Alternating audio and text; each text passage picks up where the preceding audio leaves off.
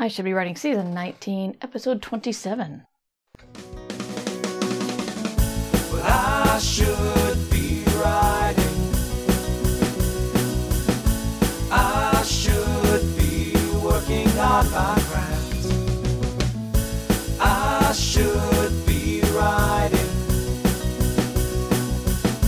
I should be submitting my next draft. But I'm sitting watching Doctor Who. Hi there, welcome to I Should Be Writing. This is a podcast for wannabe fiction writers, and I'm your host, Mur Lafferty. And it's been a minute. To catch up with me, I've took a trip over the 4th of July weekend, but not 4th of July because we had to come back because the kid had um, work that week. So we took a long weekend on the other end of the weekend and went to see some friends in Baltimore. Uh, my co-host on Ditch Diggers, Matt Wallace, met up with us there. We had some fun playing games and just hanging out. And then I came back, and then there was a holiday, and then there was a murder migraine, and then uh, the kid got sick, and it was it, last week just got eaten up by terrible, terrible things. And I've been feeling very productive in earlier days, earlier weeks, and part of me was cynical and thinking, okay, when, when, when is this going to stop? Because anybody with ADHD knows that it's a, it's a flow. It's like you've got your good days and you've got your bad days, and if you've got your really good days, you wonder when the really bad days are coming, and uh, they they did. So I'm trying to get out of that now, but I've been trying to do. Um, I started a new project. I'm just playing around with ideas right now starting a bunch of things, trying to write Ursula style. Speaking of Ursula, we both got nominated for the Manly Wade Wellman Award, which is for um, excellence in writing North Carolina science fiction. And that is going to be uh, presented at this weekend at Congregate in Winston-Salem. I am not going to be able to attend um, but if you go to Congregate, then you should go to see the opening ceremonies because you can see the Manly Wade Wellman Award announced. But both Ursula and I were nominated uh, Nettle and Bone and Station Eternity. And then my friend Richard Dansky also got nominated for Ghost of a Marriage, which I was very proud of for him. And I am delighted to announce that uh, my other project, Escape Pod, of which I am the co editor, received a Hugo nomination for Best Semi Prozine, which is very exciting. Um, the Worldcon is in Chengdu, China this year. I am not attending. But still, if you get a supporting membership, you can vote. And there are some great magazines up for uh, on the ballot this year. There's our sister podcast, Podcastle, which is like Escape Pod, only it's fantasy, while Escape Pod is science fiction. And those are the two most exciting ones that I'm excited about anyway. I'm sure other people are excited. I've started doing short messages, not every morning, but if I think of a just one little tiny thing I want to say, I am recording just a short little message and putting it in the um, Patreon feed. And uh, I'll be adding it to Substack as well if you're a Substack listener. By the way, if you you can get ad-free episodes, some exclusive episodes, some extended episodes, and early episodes of all of this if you support via Patreon or Substack. In case you're wondering. But this morning I mentioned uh, to those supporters that I feel like I have to over explain everything, especially if I'm doing something science fictiony. I don't know how I got away with what I got away with in Six Wakes, but you know, some things I just, I guess I should learn from myself because some things I've just stated, like this technology exists and here's what people do with it instead of here's how it happens. But I'm not a scientist. I never said I was. I just try to tell stories. But I thought it was funny because I was trying to get a sense of how you know, I want I want immersive VR, which is a science fiction staple.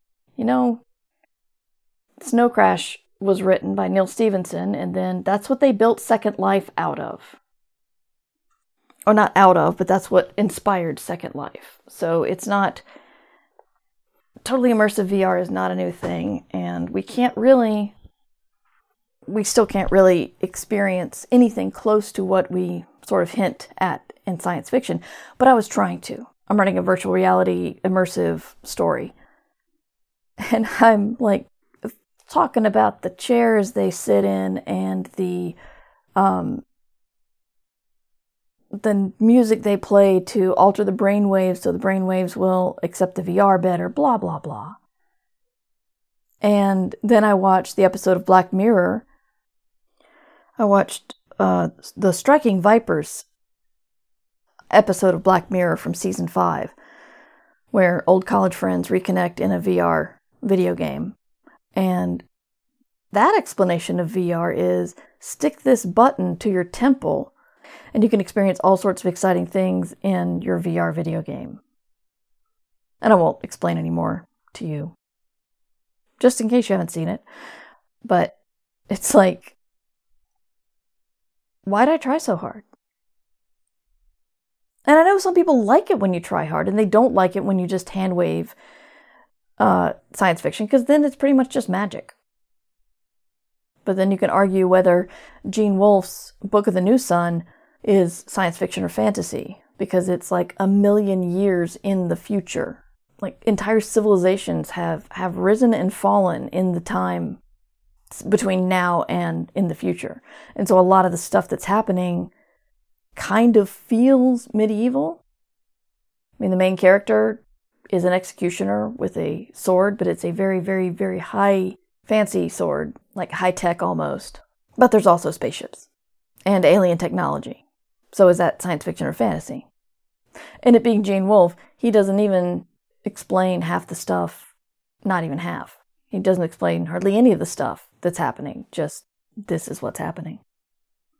But then he's Gene Wolfe, and I'm Mur, and I know I've got a little ways to go.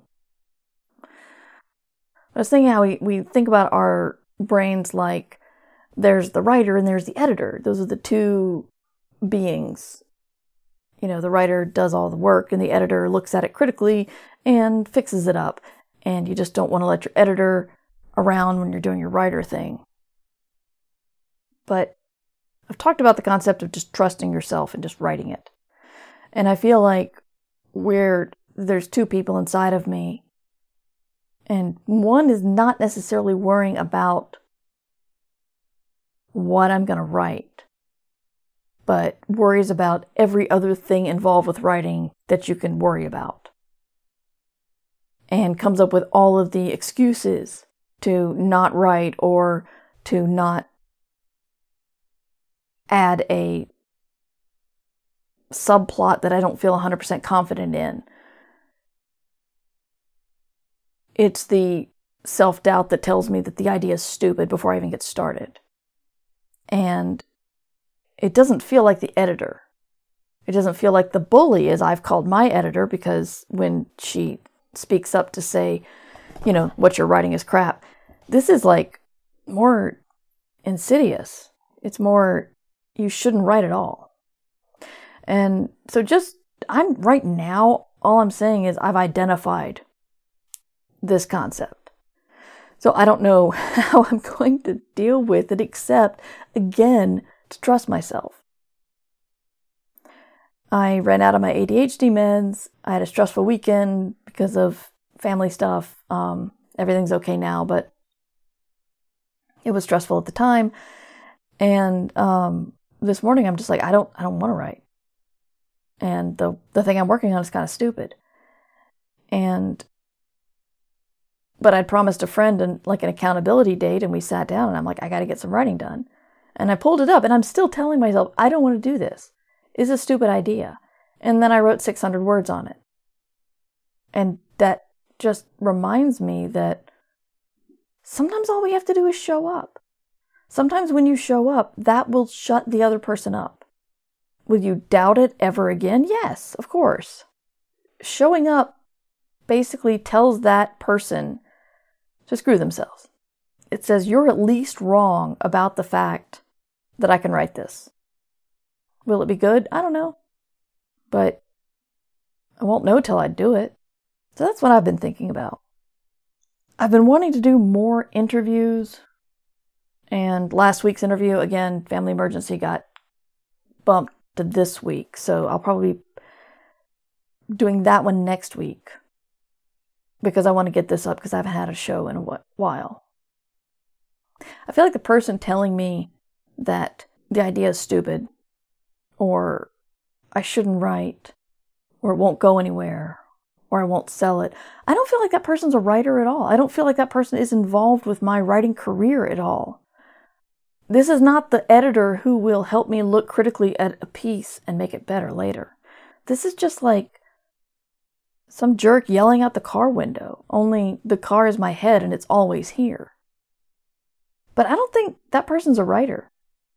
And y'all know you're not supposed to take advice from people who know nothing about your job. So why do we take the advice of the person in our head who clearly knows nothing about the job? Because the, the fact of the job is, when I sit down and I write, things happen. Stories happen. It'll take work. It may not be perfect. It won't be perfect. It's a first draft.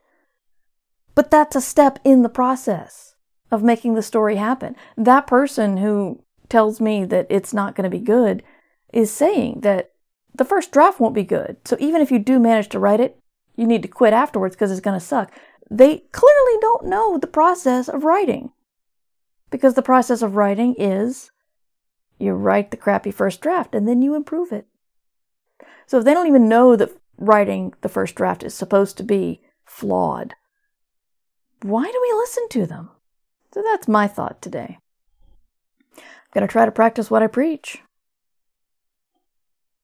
But thank you for listening to I Should Be Writing. I do a lot of stuff. Um, I've been trying to do a lot more with my podcast. I'm doing transcripts now. I am re releasing I Should Be Writing from episode one. I'll be skipping a couple along the way, but I'm mostly releasing them and doing commentary. So if you want to subscribe to that, look for I Should Have Been Writing. And if you can't find it because it's too close to I Should Be Writing, just go to murverse.com and you can subscribe there. If you want to support me monetarily, you can either support via Patreon, patreon.com slash mightymur, support via Substack. Uh, I think that's mightymur.substack.com. It's one of the, yeah. Wherever you're supposed to put the username in Substack, it's Mighty Mur. And I'm going to be starting um, Apple Podcast subscriptions. Now, ideally, all of these are going to have the same content the same early content, the same exclusive content, the same ad free content. It, if you have a favorite way to support creatives, I'm going to try to make that easy for you. I also use Ko-Fi and Gemmy, but those have not gotten any traction at all. At all. So, but if you do prefer those platforms, I'm there. There's also my books. My latest book is Station Eternity. It's uh, Murder She Wrote meets Babylon 5, and it's uh, literally Murder She Wrote in that the person around whom murders happen, someone has hung a lampshade on it and said, Why in the world does this happen to you? You're creepy. We don't want you nearby because nobody would go to those places with that person. Nobody would go to that town. Nobody would go to that church if it's Father Brown. Nobody would go partying with Miss Fisher. No. Stay away from the scary murder person. And that's what my story is about. And book two is coming out this November. It's called Chaos Terminal and it's available for pre order. I Should Be Writing has a companion book. It's, av- it's out of print, but it's still available in ebook form. So if you search for I Should Be Writing on anywhere that sells ebooks, you should be able to find it and get it. But that's me. This is my podcast. I try to do it weekly. And I'll see you next time. Until then, you should be writing. I Should Be Writing is available to you under a Creative Commons Attribution Non Commercial No Derivatives license. Theme music by John Anelio. Art by Numbers Ninja. Production by Summer Brooks. And hosting by Libsyn. Find all of this information and more at murverse.com. And remember, we can't do this without you. Thanks for your support.